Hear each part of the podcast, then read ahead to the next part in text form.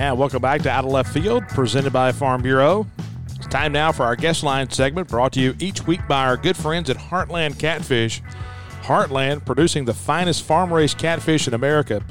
Boy, you talk about farm to table. They take it straight from the farm ponds, they process it and get it right to you so you can have it for your cookouts or in some of your favorite restaurants. Restaurants like the Ark in Pell City, Alabama is the perfect spot if you're headed between Birmingham and Atlanta.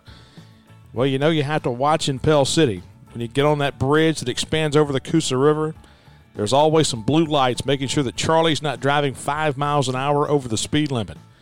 So you know you have to slow down. Just pull over on the west side of the river on exit 162 and head over to the Ark. Get some of that great catfish. They've got fillets or whole, grilled or fried. And believe me, it's fantastic. That's the Ark in Pell City, Alabama and they're cooking that great catfish from our friends at Heartland Catfish. And let's go to the Heartland guest line. Former assistant coach Steve Smith here in Starkville from 1990 to 1994, then went on to really build a national power at Baylor. Spent a couple of years over at Auburn with Butch Thompson, now the head coach at Tennessee Tech. And, Coach, we really appreciate you joining us. Thank you. It's, uh, it's a privilege. I, I always like talking to what I consider to be home folks. Uh, Mississippi is is home for me. Yeah, Gulfport native. And, and, coach, you, you came back. You played at Baylor, and then coming to Mississippi State in 1990, and then through 1994. That first year going to the College World Series. Spent five years under Ron Polk. And coach, during that five years you spent at Mississippi State, how did the coaching with Ron Polk? How did that prepare you to go back to Baylor and build that national power?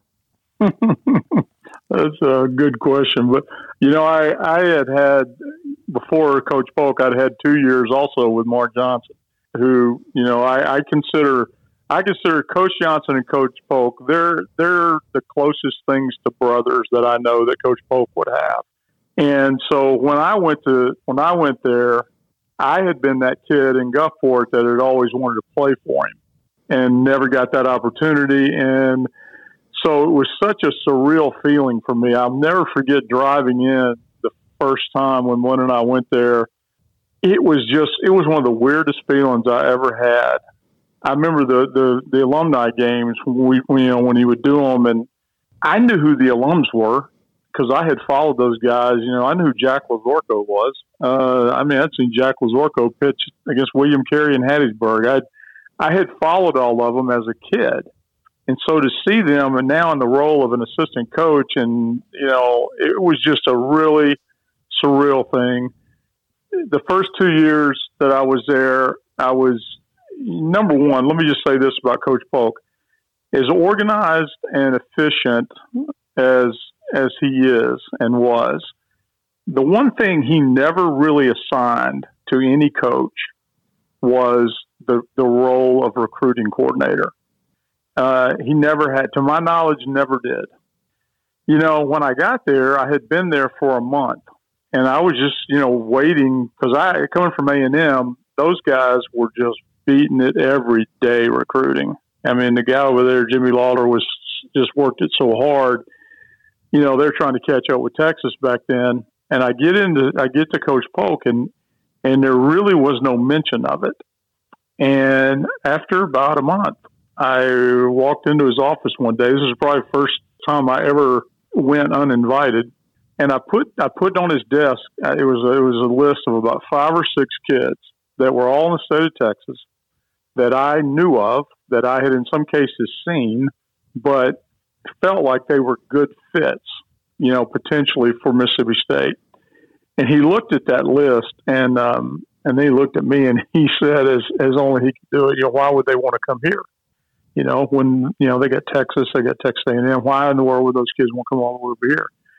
And I, looked at him. I said, Coach, I said these kids, they're all going to high schools in the state of Texas that are football schools that play baseball. Mississippi State is a baseball school that plays football.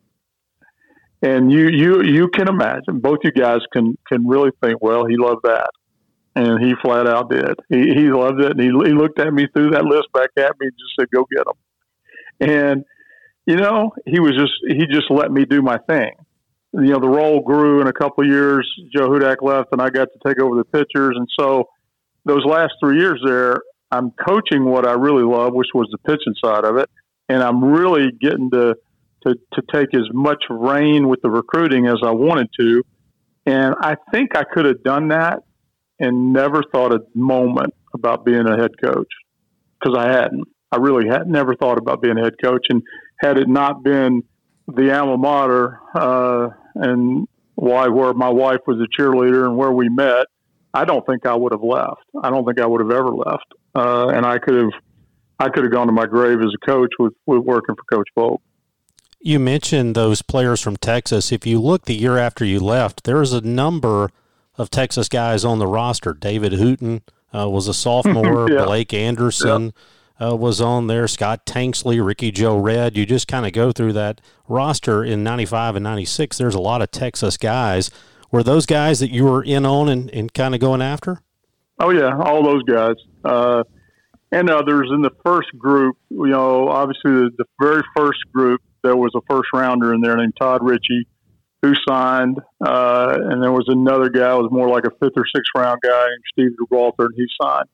But you know, there were it kind of opened the door, and and it continues to this day. I mean, they, you know, I, I still say the particularly North Texas and Northeast Texas, those kids. I mean, and, and honestly, with the ballpark and the stadium the, the way it is right now, it's it's to me it was one of the easiest sales I've ever had. It was one of the easiest places to recruit to that I could have ever imagined you know, it just what baseball players want more than anything is fans.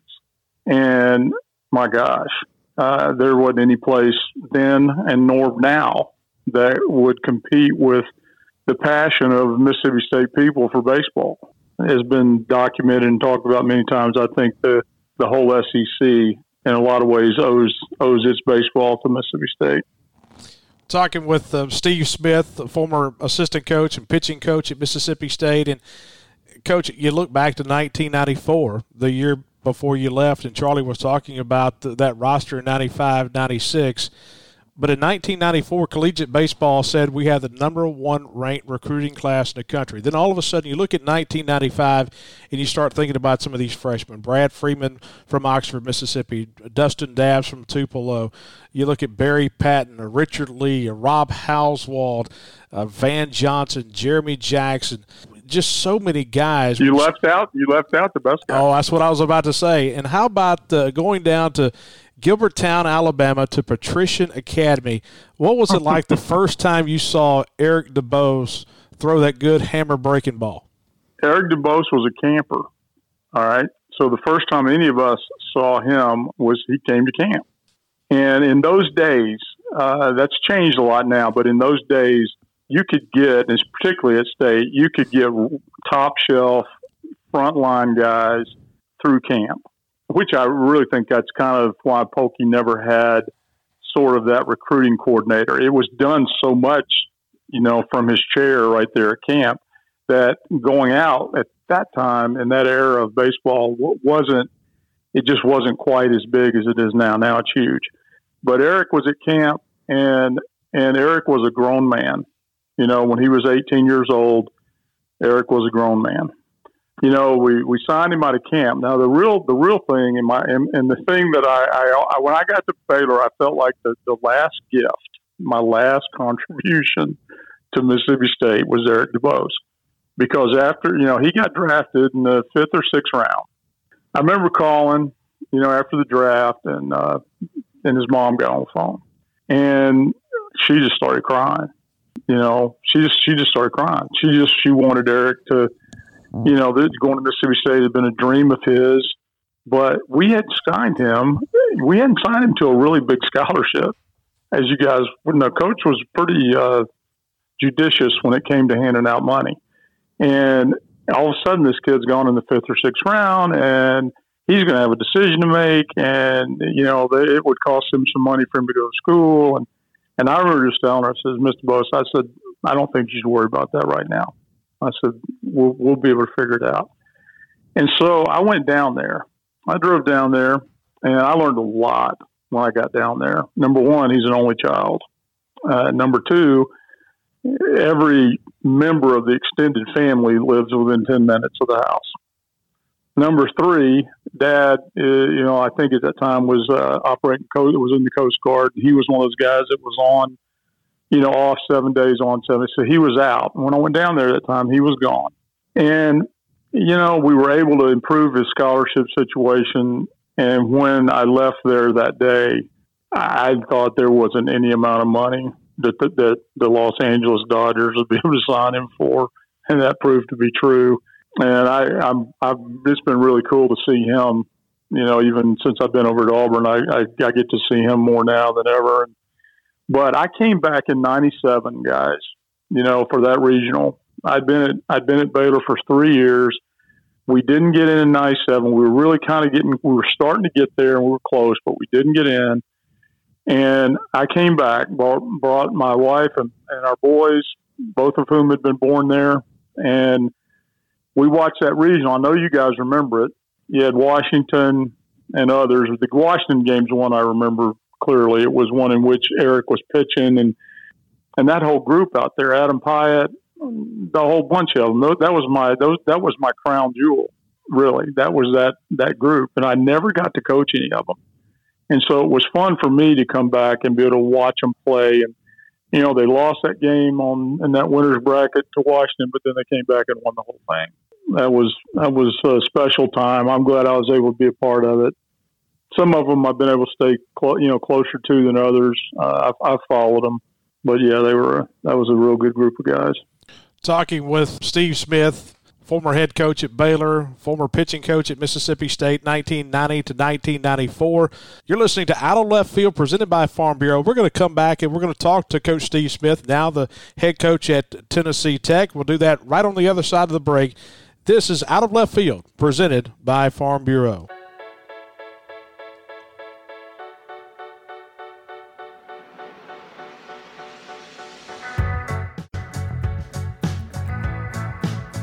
And welcome back to Out of Left Field, presented by Farm Bureau. Bart Gregory, Charlie Winfield. Let's go back to the phones. Former assistant coach, pitching coach, Steve Smith joins us. Now the head coach at Tennessee Tech. He was here at State 1990 to 1994. Coach, I'm curious. You come in in 1990. Mississippi State was off the heels of a very successful but disappointing 1989. They basically ran through the league, but – fell short of going to the College World Series. You come in to an experienced ball club. Bart and I have talked about all the seniors who were back on that team. You've got a senior in Tommy Raffo who had had the big year the year before. It seemed like fifth year seniors all the way around the outfield. How was it walking into Mississippi State into that experienced team that you came into? Well, according to Everett, it was it was I was blessed. you know, I had come from A and M now, and if you guys remember, it was A and M and Mississippi State back in '89, and if A and M wasn't ranked number one in the country, Mississippi State was. Both of us got beat in our regionals. We went to the final day of the NCAA tournament in College Station with a record of 58 and five at A and M, and ran into Ben McDonald and Russ Springer and Paul Byrd and Curtis Leskanic and I don't know who else with the little stubby Bianco behind the dish catching.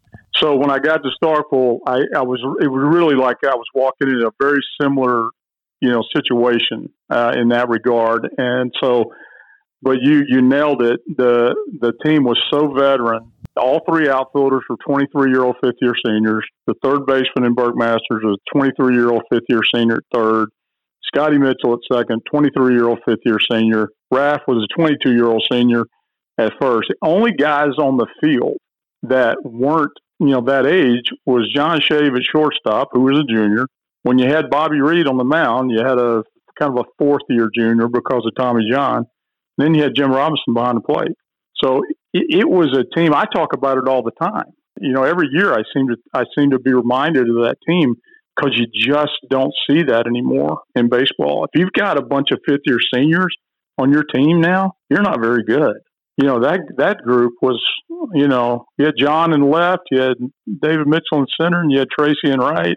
They were all really good players, but the but the high profile guys from the year before had all signed, and I don't know. It was it's the weirdest thing. It's it's why sometimes when you expect you think you should win, you don't, and then other times uh, you do. You guys have you guys I know I've heard Jim Ellis's call a million times on the day that Burke had, and and I still remember what I remember about the last game against Florida State in that regional is, is the line drive Eddie Perez hit back at Bobby. You know, it was seems like it was about the eighth inning of that game, and maybe we were up by a run or something, and and Eduardo Perez was their guy, and he smokes a ball that if Bobby doesn't catch it, he's going to eat it. Six inches either way, he doesn't catch it, and they probably take the lead and maybe win the game. But that's just how those things go, and that's how that team got to Omaha. And Everett did tell me, I, I have to tell you, when we got on the bus to go to the airport, right there at the ballpark, I'm getting on, Everett just looked at me and he says, hmm, "Aren't you glad to finally come someplace that can get you to Omaha?" Only Everett. Oh, yeah. uh, Coach, uh, we're talking with Coach Steve Smith. And, Coach, you were there when, when you start talking about some of these big arms. You talk, start talking about a Eric DuBose, but you think back to a B.J. Wallace, a Carlton Loewer, a Jay Powell. When you see these guys throw and, and you know, hey, this guy can throw hard, this guy has a really good breaking ball. But now, in today's age of analytics and how everything is completely changed, from a coaching standpoint – how does it differ in the way you handle pitchers, how you handled a Carlton Loewer or a Jay Powell compared to now when you handle a guy knowing the analytics behind the game and spin rates? Well, I'll speak to that from the perspective of having coached the pitchers at Auburn the last two years because I think I think that's when I grew the most in in that regard, and just really to see how the league has changed in 25 years, the quality of the arms throughout the SEC is is just it's really really really good. And the thing that separate, but the thing that does separate the SEC, in my opinion, from most of the other leagues, the Power Five leagues, is the quality of the position players. The thing that the SEC, and, and I, I look back on the three years there, and I'm sure there were some pretty knowledgeable fans back in those days that, that was they were glad when I left because I probably screwed up more games than actually impacted in a good way. Now, the league is not a development league. And at my age, I was then. I was 30 years old, 27, 30, 27 to about 33 is when I was there. And I was pretty young out of pro baseball. And I still look through the lens of player development when it came to pitching. And bless Coach Polk's heart, you know, there wasn't a lot of days he was into player development. It was, it was more about winning than it was player development. But we also, you know, there wasn't any pre- the pressure then wasn't near what it is now. I mean, I mean, you wanted to win, but there really wasn't the pressure on coaches that that there is in today's game, especially in the SEC. Fans bring accountability to the game. You know, the, the amount of fans you have at state. You know, the beauty of that is no coach has to ever get on a player no coach has to ever really. I mean, what, what player's not going to run hard? You know, if you don't run hard there, you're not going. You don't have to worry about the coaches. You're going to have to deal with the fans. Coach, we thank you for joining us. Before we let you go, I got to ask you one last question. We talk about the power arms, those big, strong guys out of the bullpen. Now, you coached a guy who didn't throw that hard, but led the league in ERA two of his four seasons in John Harden. Question mm-hmm. Bart and I mm-hmm. like to raise: Can a John Harden still get guys out in today's game? Yeah, he can. And you know what, guys? John Harden struck out a hundred guys. Go back and look at the number. With the year, I think it was him and BJ. But we had two guys on the staff there that struck out a hundred. Golly dog. I mean, but the thing that John could do, his separation between that changeup and his fastball was, I mean, it was 58. The the changeup was a 58 mile an hour changeup, and the fastball was 82. But the amount of separation of those two pitches was was so big, it just made it really tough. And I loved watching him pitch. I loved I loved calling his game. You know when I did because John's the kind of guy that he was in a better. It was better for John if it if the count was 1-0 than it was 0-1 because you know he could throw the changeup in that 1-0 count and they had a hard time dealing with it because nobody, you know, at that point, nobody really did that much. Hitters are all sitting fastball. They don't, they don't, that's the other thing about the league today. The hitters do not come off fastball. They just don't. And if you've got a pitch like his pitch was, you can throw it over and over and over again and have success. And you can do it today. if you've got that pitch, you can throw it over and over and over again because these guys are just not going to, they're not going to ever give up hitting the fastball. Coach, we really appreciate you joining us. Good stuff as always, and uh, best wishes to you and your family at Tennessee Tech. Thank you, and, and hello to everybody over there. Tell tell Jim hello when you see him, and hopefully Everett's listening. Love you, Everett. and that's Steve Smith, who coached at Mississippi State from 1990 to 1994.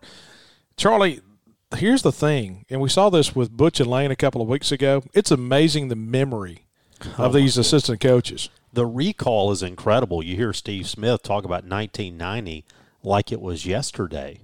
And the ability to pitch John Harden backwards. And Eduardo Perez, he was right. It was the eighth inning. It was a one run game. And it was indeed a missile. A missile right back at Bobby Reed. If Bobby Reed doesn't get his glove up, we're calling an ambulance either calling an ambulance or the season ends that day and yeah. you don't go to the College World Series. And all of a sudden, you think about how everything plays out. That Burke Masters home run, not nearly as big a deal if you don't win that regional. Hey, this was a good show. I enjoyed it. Adam and Wes, those guys, man, you just great guys off the field, tremendous competitors on the field.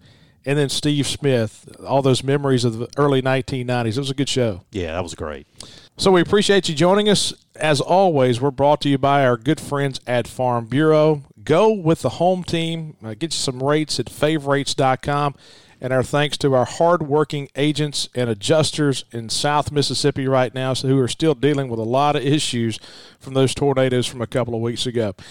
So for Charlie Winfield, I'm Bart Gregory saying so long. You've been listening to Out of Left Field presented by Farm Bureau.